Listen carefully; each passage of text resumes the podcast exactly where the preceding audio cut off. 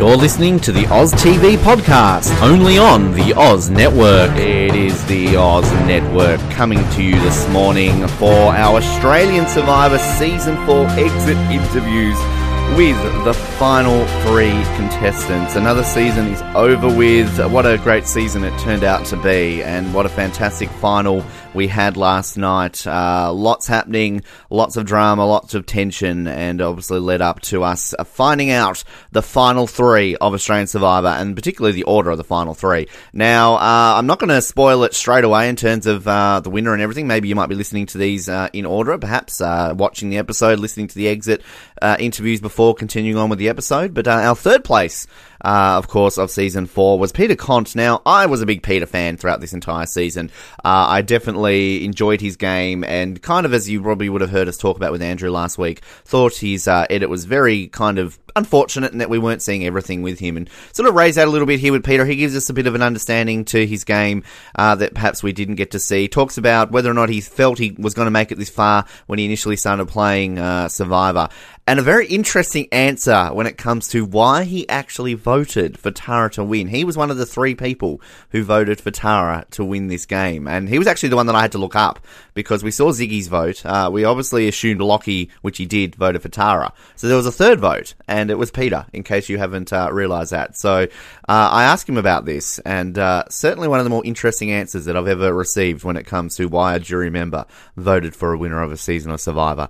So here we go. Let's listen to third place of Australian Survivor 2017, Mr. Peter Conte. Pleasure to welcome our next guest here to the Oz Network. Third place finisher on Australian Survivor 2017, Mr. Peter Conte. Peter, welcome to the Oz Network this morning. Thank you so much, Ben. Does it does it get sort of used to hearing that third place on Australian Survivor? I mean, you obviously wanted to hear first place, but I mean, third place still. I mean, congratulations on a fantastic game, mate. Ah, shucks. Thank you so much. I mean, yes, of course, hearing first place would be a little bit sweeter. Getting $500,000 wouldn't be complaining, but I think you'd be happy with what you'd get, and I'm, I'm pretty happy with that. I mean, going into to the game, I mean, obviously everybody wants to go on to Survivor to win, but uh, I'm sure sort of a few days in, you start to get a bit of a picture about what it's really like playing the game and kind of your positioning in the game. Did, did you kind of go into this thinking that you could win, thinking that you could make it this far, and that you could have basically left this game as close as you did to making it to the end as you did? I think I always knew I had it in me to go far, but I never expected to go far. I don't think I ever expected I would come third, especially like post emerge when Jared and Annalise and Tessa all got voted off quite quickly. I was like very much left to fend on my own. I was like, holy crap, got no allies. so um, no, I didn't. I, I don't think I expected it, but I always knew I could do it. Mm, I mean, that final challenge, obviously, I think kind of just seeing how much you were fighting for it. I mean, I, I think kind of the telling point for me watching that was as soon as Jono asked uh, Jericho, "How long can you go for?" and he's like, "Oh, I can do this till morning," and they kind of cut to your face, and you're like, "Going, oh shit." Uh, I mean, was that kind of was that kind of the moment where you thought, "Uh oh"? uh, a little bit. At that time, it was still quite early in the challenges. It wasn't killing me. I was like, oh yeah, maybe I can go till morning. No, no, no. Um, but yeah, it was Jericho just a beast at those endurance challenges, and I'm unfortunately not as strong as him. Especially, I'm one of those people who skip leg day. Never skip leg day at the gym. leg day is important. yes, those going on Survivor definitely take note of that. I mean, was was it a case that you sort of knew in that situation after Michelle was eliminated that you had to win that immunity to to get to the end? Because did you assume that Jericho wasn't going to take you?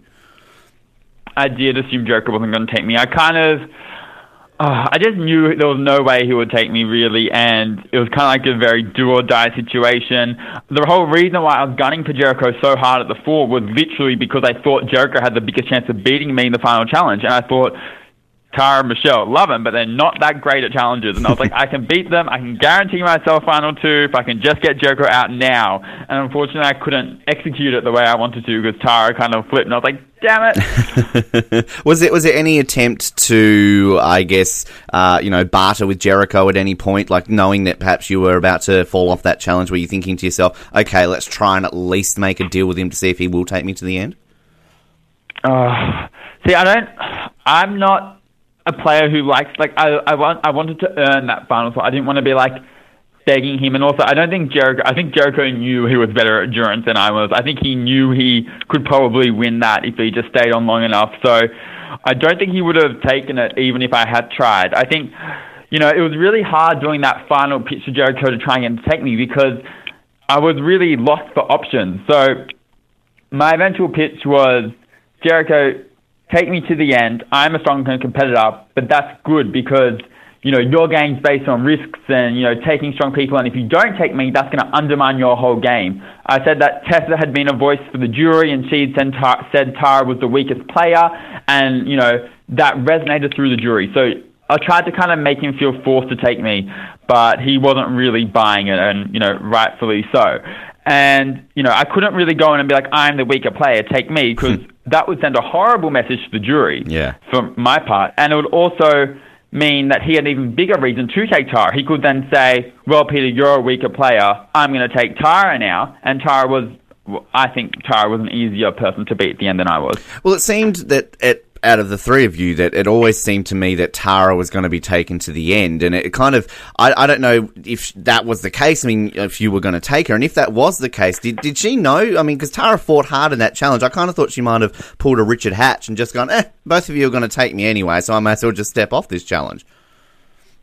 Yeah, um, well, I definitely had intended to take Tara because I, I thought she would be a bit easier to beat than Jericho, to be honest.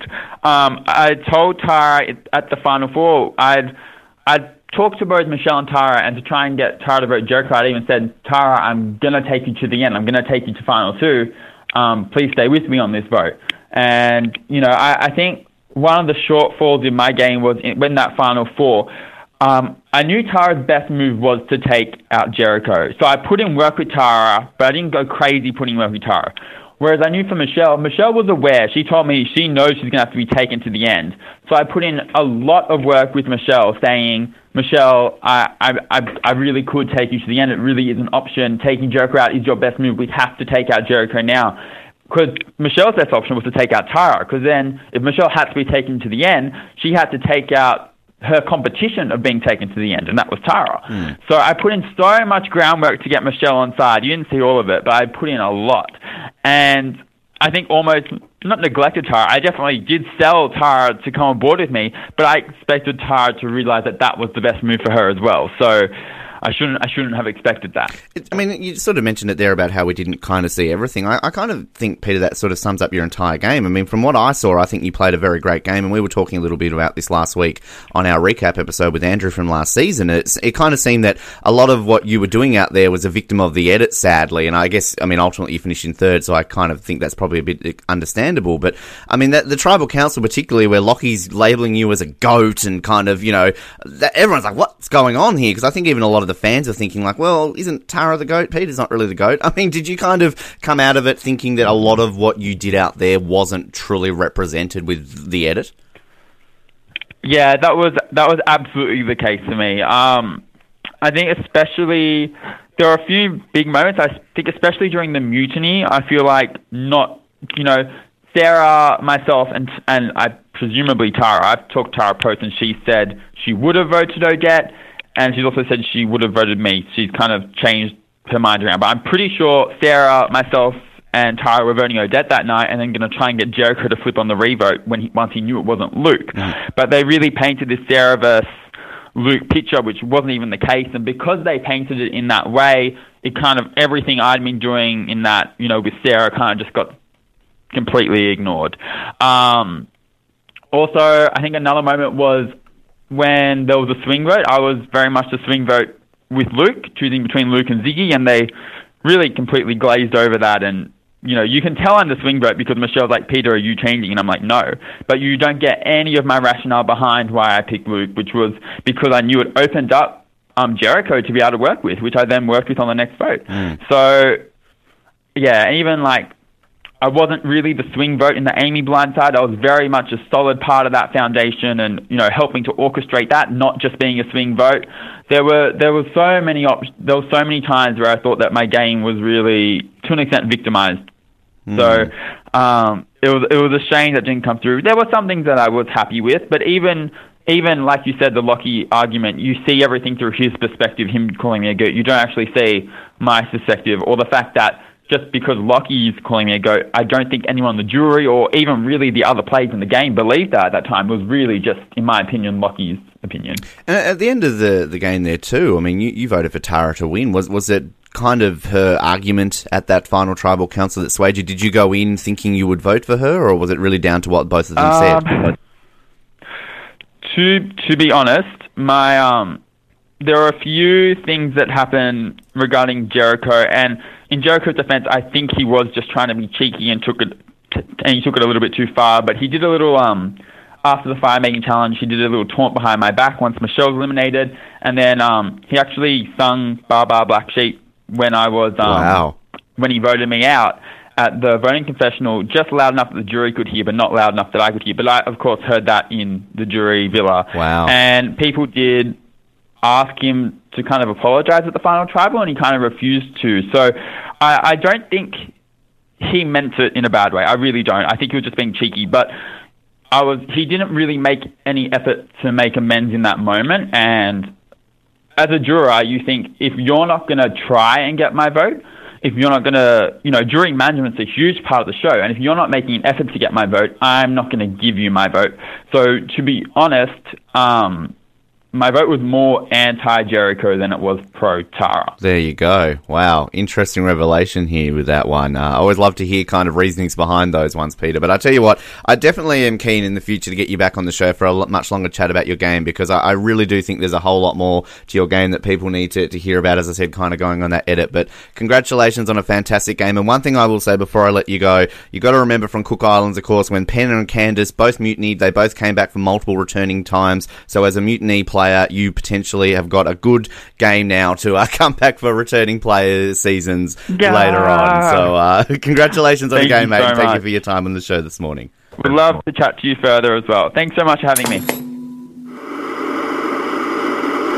And a big thanks to Peter there. Great chat. And, uh, yeah, very great game there from Peter. 54 days out of 55. Pretty darn good effort. And uh, obviously, very, uh, very good to finish in third. Uh, whether or not it's not the win, of course, you want half a million dollars, but still third place.